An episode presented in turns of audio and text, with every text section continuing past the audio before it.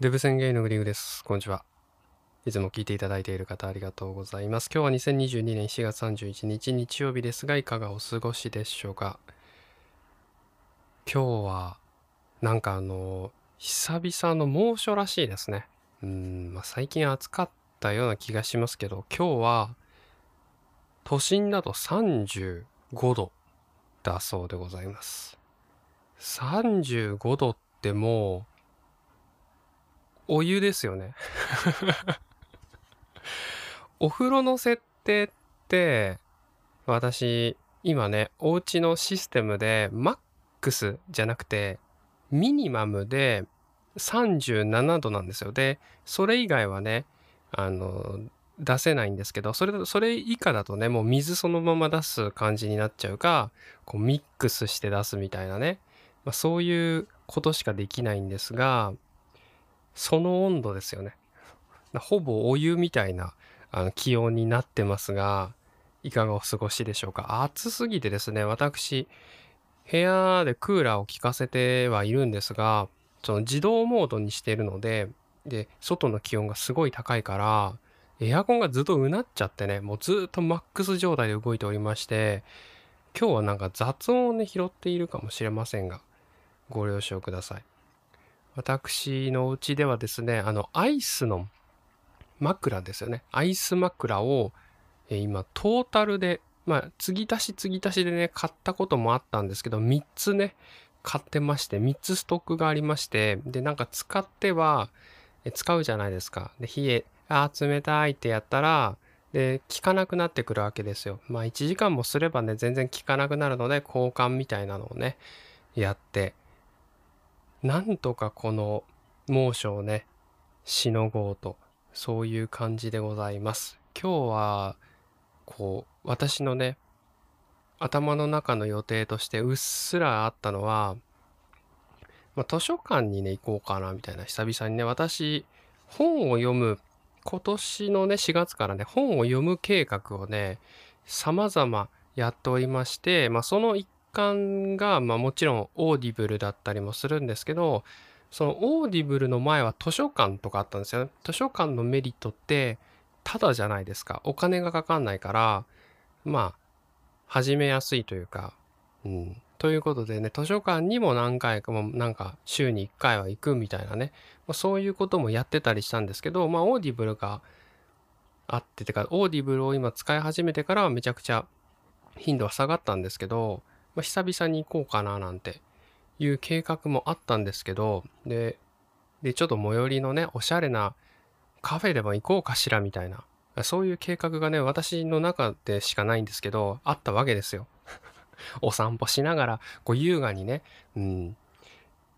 どうかななんて思ってたんですが、もう全部頓挫しまして、はい。もう嫌だなと思って。これも出たくねえなっていう感じでですね、あの、家の中でも結構暑いんですよ。本当に。あの、だからもう外は多分もっと恐ろしいことになってるんだろうなと思っております。ちょっとね、あの、今日ね、お仕事で外出てる方、本当にご苦労様です。あの、気をつけてください。水分補給だそうですね。まあ当たり前ですけどね。水分補給と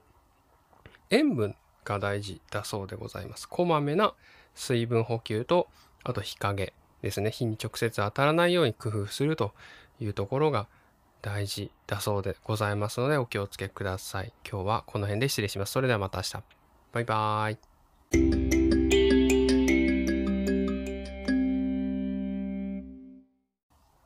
2022年8月1日月曜日ですがいかがお過ごしでしょうか。猛暑が続きますね。うん。暑いんでねあのだらだら話そうかなと思います。よろしくお願いします。暑い夏真っ盛りですけど、夏休みがね、小学校の時ありましたよね。8月と9月ですかね。2ヶ月間休むっていうのはなかなか大人になると難しいですよね。まあ人によるけど、言ってね、あの私もお盆休みはありますけど、1週間ぐらいですよ。で、まあマックスでね、いろいろ創意工夫こなして、まあ、10連休とかね、まあ、それぐらいだったらね、できるかなって感じですけど、まあ、それでも結構ね、いろいろ調整してですけどね、2ヶ月っていうのはね、もう、ほぼ無理なんじゃないかなっていう。うんなかなかね、その、思い切った決断を何かすればできるでしょうけど、その、まあ、ある程度の地盤で今のままっていう風になると、まあ、サラリーマンのままだとなかなか難しいのかなと思うんですよね。うん。で、小学校ね、私、あの、またちょっとちっちゃい頃の話しちゃって申し訳ないんですけど、で、さらにね、なんかまた変な話をしちゃいますけど、私ね、あの、中学校2年生ぐらいの時にね、お父さんが頭パッカーンってなったんですよ。頭パッカーンっていうのは、まあ、うつ病のことですけどね。うん。これよりね、前とね、これより後でね、だいぶ違うんですよ。要はパッカーンの後って、ほとんどお父さんとね、絡んだ記憶がないんですよ。てかもう、こっちから絡まないって感じですけどね。うん。もう、怖いからね。そう、だからそれより前のね、夏休みの記憶はね、結構あって、いろんなところにね、連れてっていただいたんですよ。うん。まあ、もうちょっとこの言い方もなんか距離、距離感がある言い方ですけどね、その当時はね、釣りによくね、一番行ってたのは釣りでしたね。うん、釣りって近くにね、たまたまそういう何ですかね、池みたいなのがあって、で、私の世代はブームだっったんですよ。釣りブームっていうのがね、一時期あって、バス釣りがね、すごい流行った時期だったんですよね。今はまたなんかマニアックなね、趣味になってるかもしれないですけど、割とね、こうメジャーなあの趣味だったわけですよね。で、それで、私がね、その、なんか何、何か漫画とかさ、アニメとかもやってて、影響されて、まあ、やりたいっつって。で、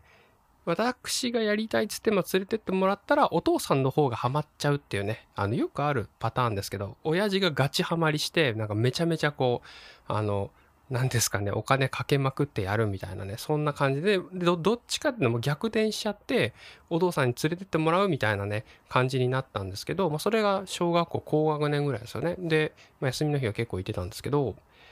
やっぱねすごいっすよね魚釣りって興奮するんですよね。まあ、あの、慣れますけど、最初ね、あの、本当に足が震えるっていうんですよ。初めて魚釣った時は、足震えるっていうんですけど、本当ね、足震えましたね。本当最初だけね、最初なんか興奮というか、すごいなんか何か出るんでしょうね。うんまあ、サーフィンじゃない、ボディーボードの時もね、そんな話しましたけど、めちゃめちゃ興奮するんですよ。うん、ブルブルってなんかね、このな何かと戦ってる感じというか生き物をこう引っ張っていくっていうのがなんかあるんでしょうね。うん、もう初めて釣った時はねめちゃくちゃ興奮しましたけどっていうね思い出がありましてあと何でしょうかね夏休みってでもほぼほぼ釣りだったと思いますね。だから日焼け止めクリームをもうグリグリに塗って、もう真っ白な状態ですよ。もうすっごい焼けちゃうんでね、うんまあ、水分補給とかね気をつけながら、まあ、挑んだ記憶がありますけども夏休みってそんぐらいですよね。うんまあ、あとはなんか平日はだから友達と遊びに行ったりして友達とも普通に釣りがそのもう釣りがめちゃくちゃ流行ってたんでとにかく釣りに行ってましたね。平日も釣りに行ってまああの平日ね子供たちで行く場合はまあなんかそれなりのあ安全な池みたいなのがあったんでそういったところでやってまあでお父さんと行く時はなんかもうちょっと奥まったところとか車でしか行けないようなところに連れてってもらってみたいな感じだったので私ね小学生の時はねマジで釣り少年でしたねそう考えると今今今思い出しましたけど釣り少年でございましたはいいろいろだから結び方がねあの未だに多分結べると思いますけどはい そんな感じでございます。はい。今日はこの辺で失礼しようと思います。それではまた明日。バイバーイ。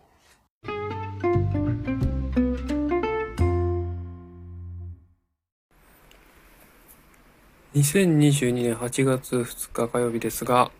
今日はね、忘れてましたね、収録するの。はい。すいません。ということでまた明日。バイバーイ。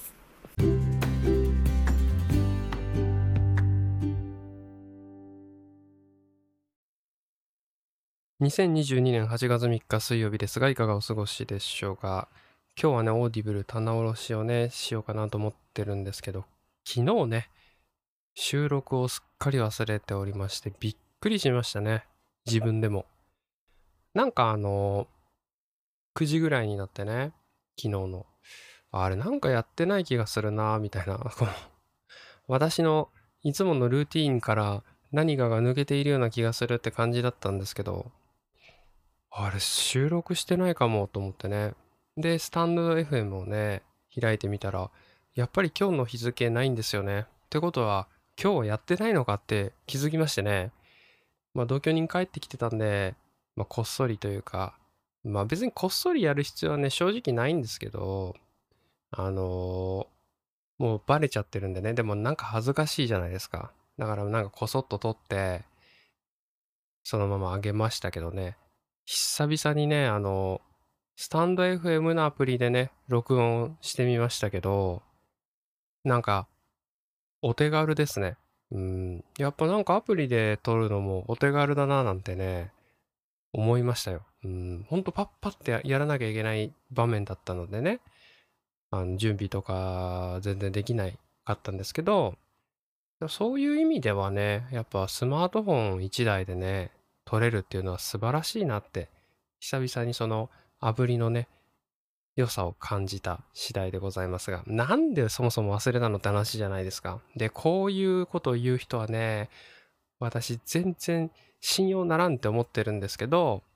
これね、偏見ですけどね、仕事が忙しいっていう人ね。仕事が忙しいっていうのね、あんま好きじゃないんですよ。なんか。うん。別に好き嫌いの問題ですけどね。で、なんでかっていうと、仕事が忙しくて忘れてたんです 久々の。うん。なんかたまにね、ギュって入っちゃう時があるんですけど、それがなんかこう、立て続けに起こってしまって、っていう感じですね。まあ、よくその、なんていうんですかね、あの、こういうのもね、あんまり、あんまり言いたくないんですけど、人になんか、会議がね 会議がなんかさ、団子みたいになっちゃう時があるんですよ。うん。でずーっと喋って、なんか喉痛くなっちゃってみたいな。うん、なんかもうそれで多分ね、勝手にやった気になってたんだと思うんですよね。しゃめちゃくちゃ喋ったから、その時はね、その日はすごい喋ったから、うわ、めっちゃ喋ったなーみたいな、疲れたーみたいな感じで、なんかその気分でね、やった気になったんじゃないかなと推測されますが、もうやったっていう感じだったね、多分。うん。ということで、言い訳でございました。はい。え今日はですね、あの、Audible なんですけど、先週0.5、プラス0.5で2週間で1冊読めましたって話だったんですけど、そこから換算してどうだったのかっていうと、1冊読むことができました。ね、ちょっとペース上がりましたよね、だから。あの1週間で0.5だったのが1週間で1冊にね、また戻ってきたんですけど、今回はね、もちょっとね、せこくてですね、若干せこいんでちょっと内容をお話ししようと思うんですけど、今回読んだ本が、ムゲンの iでございます。本屋大賞2020年8位受賞ということですが、これまだね、終わってないんですよ。っていうのも、 Audible だと、ムゲンの i上とムゲンの i下なんですよ。で、2個に分割されてて、私ね、上が終わったところです。はい。ということで、うん、まあ一冊と言っていいのか。まあでも本1個のね、そう、 Audible って1個の本が、その、1個のコンテンツにはなってるので、一応1冊と、えー、させていただきたく、ということでございます。嵐はね、あのまだ、なので終わってからね、無限の愛上と無限の愛下が多分終わりましたら、お話できるかなと思いますが、SF 系ですね。はい。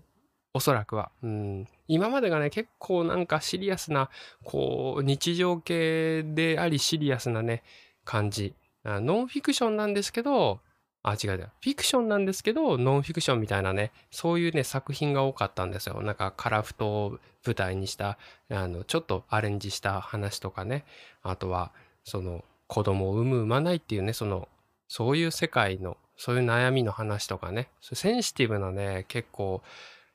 本がね、多くて、読みやすさで言うと、うんって感じだったんですけど、今回はもう完全なる SF でミステリーでね、犯人は誰だみたいな感じなので、むちゃくちゃ読みやすいですね。はい。ということで、この調子でいけば来週ね、上下揃うんじゃないかということでございます。今日はこの辺で失礼します。また明日。バイバーイ。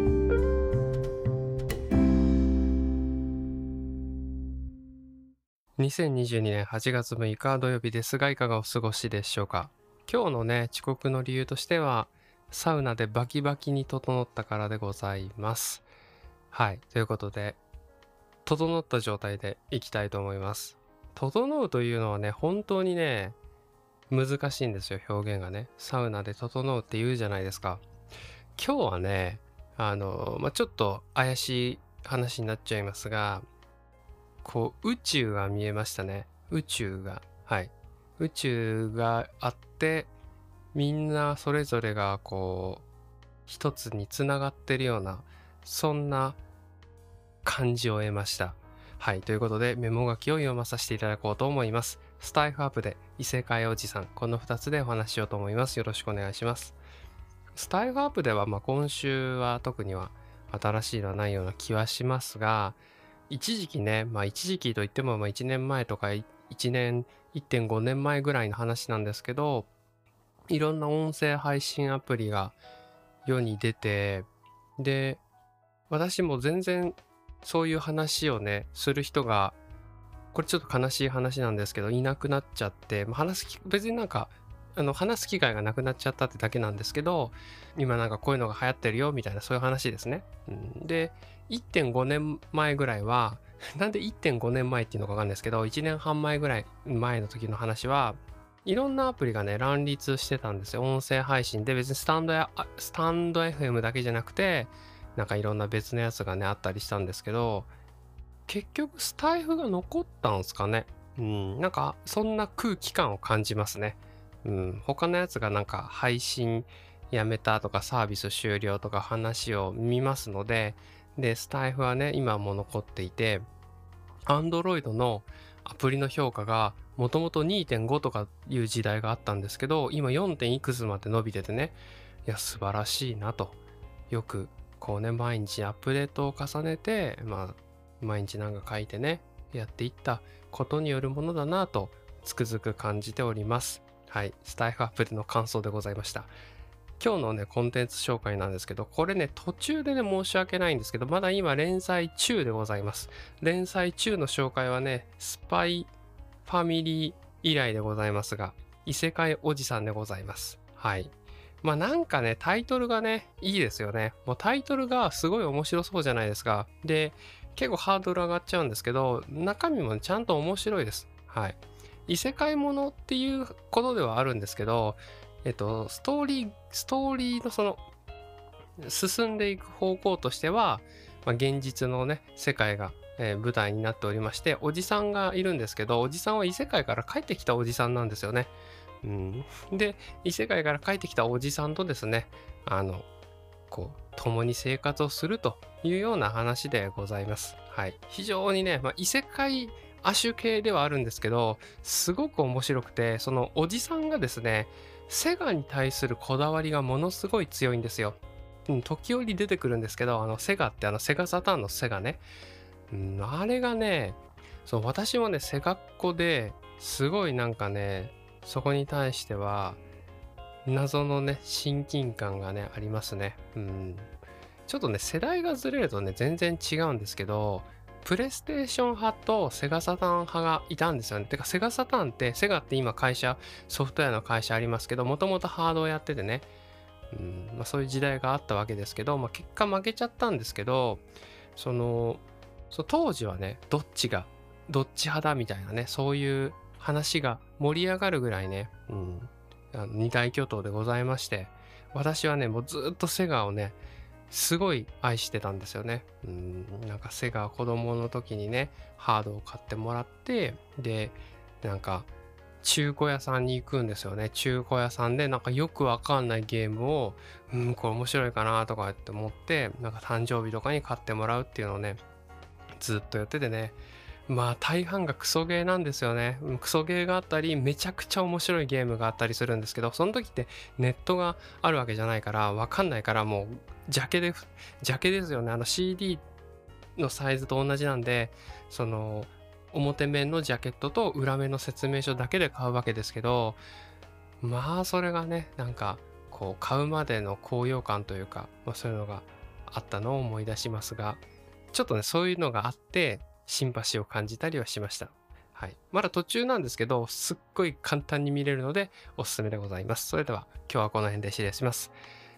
また明日。バイバーイ。